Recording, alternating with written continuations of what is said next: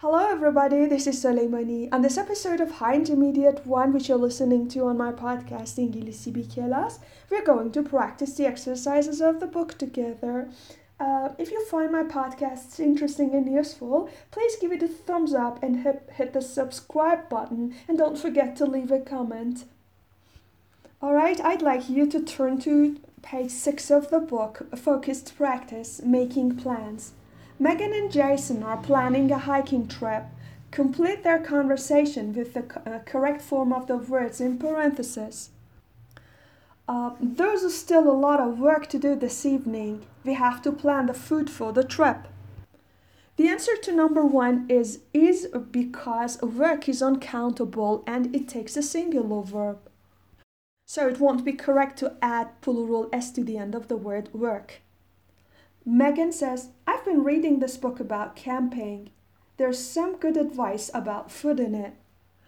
Uh, here again, because advice is uncountable, it takes a singular verb and we do not add plural s to the end of the word advice. And also for your information, I've been reading this book, the tense is present perfect continuous.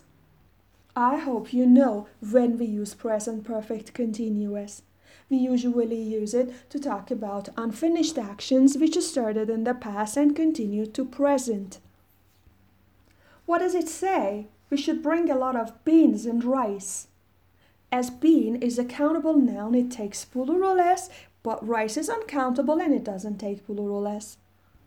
Jason says potatoes are good on camping trips too. So you realize that potato is countable and plural s can be added to it. And it takes a plural verb, are.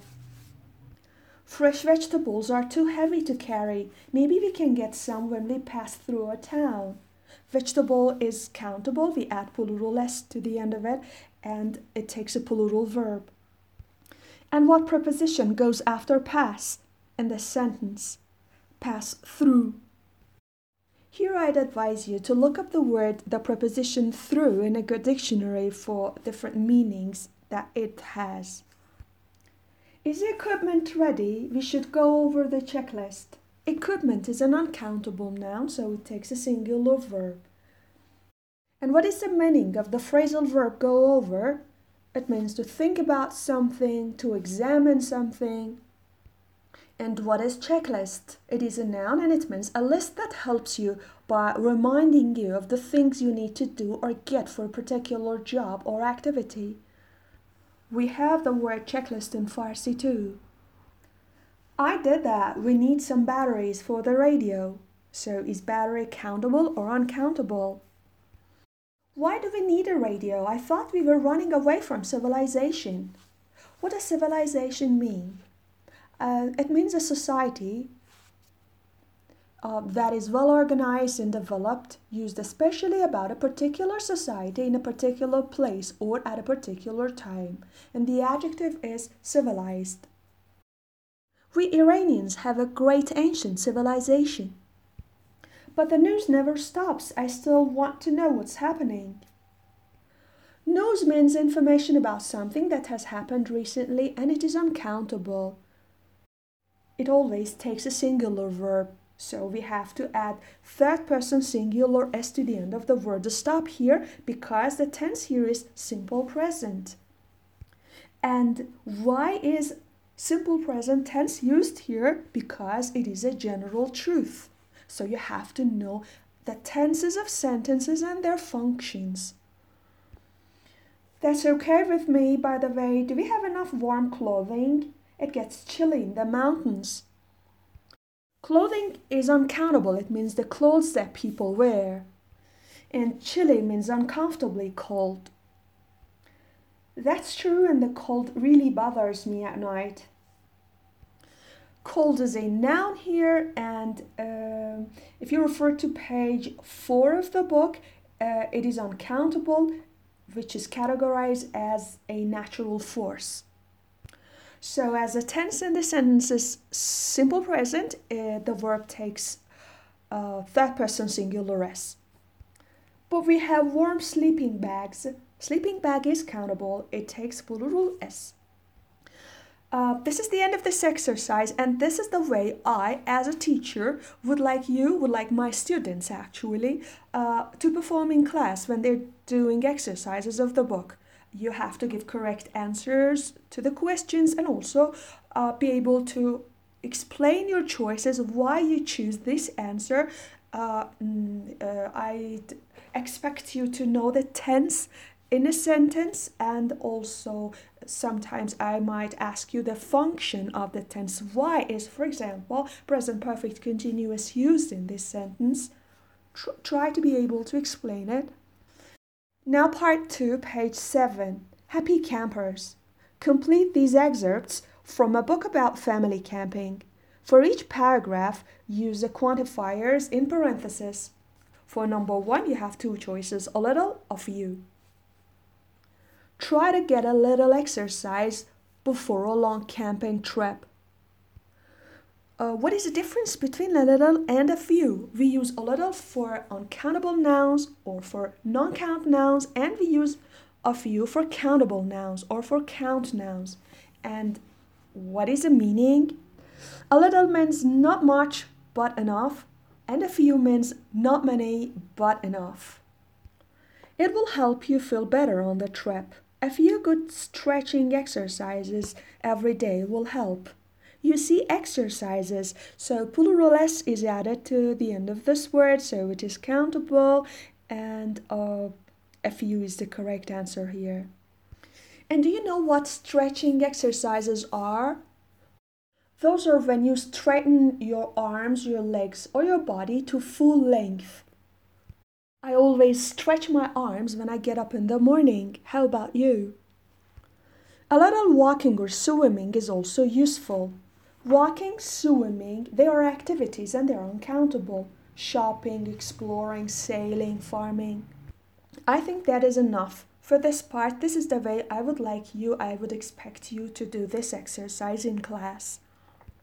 Then we go to the editing part uh, on page eight, part three. Read Tina's diary entries.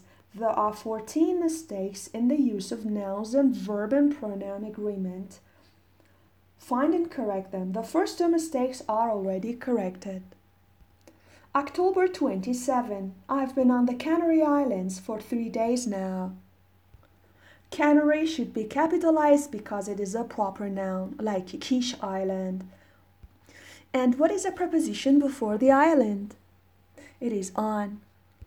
And the time expression for three days now shows that the action started, began three days ago and continued to now, so present perfect is correct.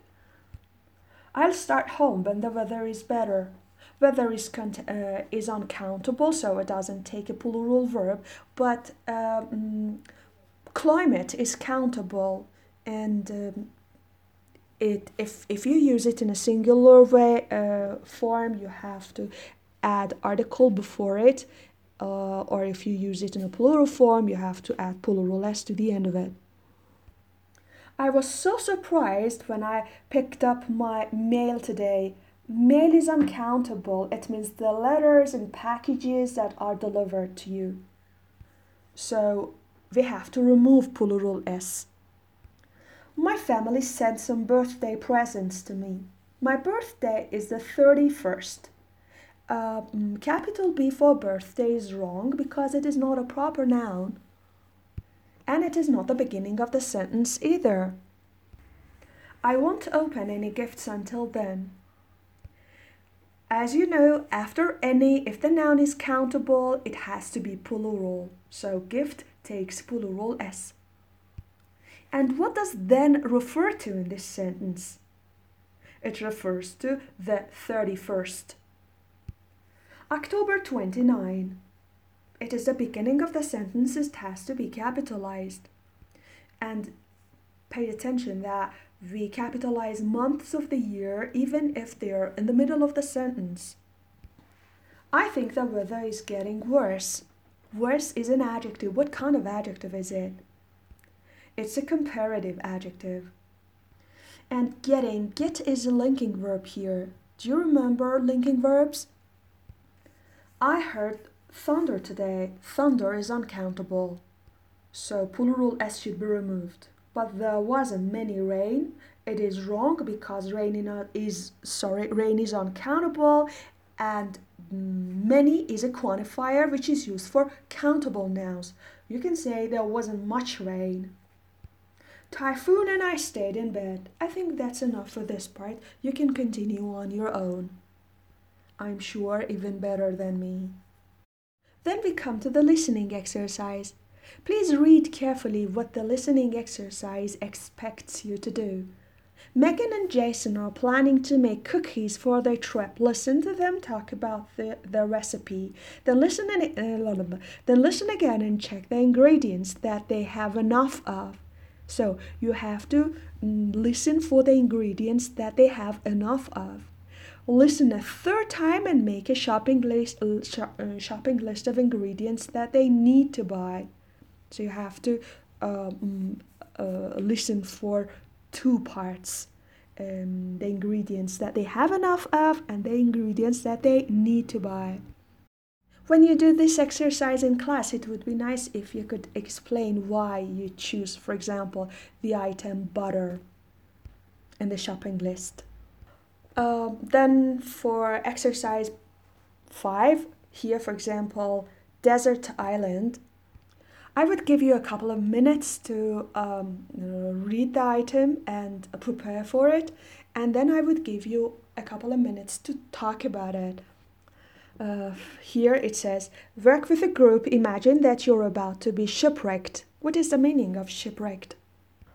Mm, if someone is shipwrecked, it means they are in a boat or ship when it is destroyed in an accident.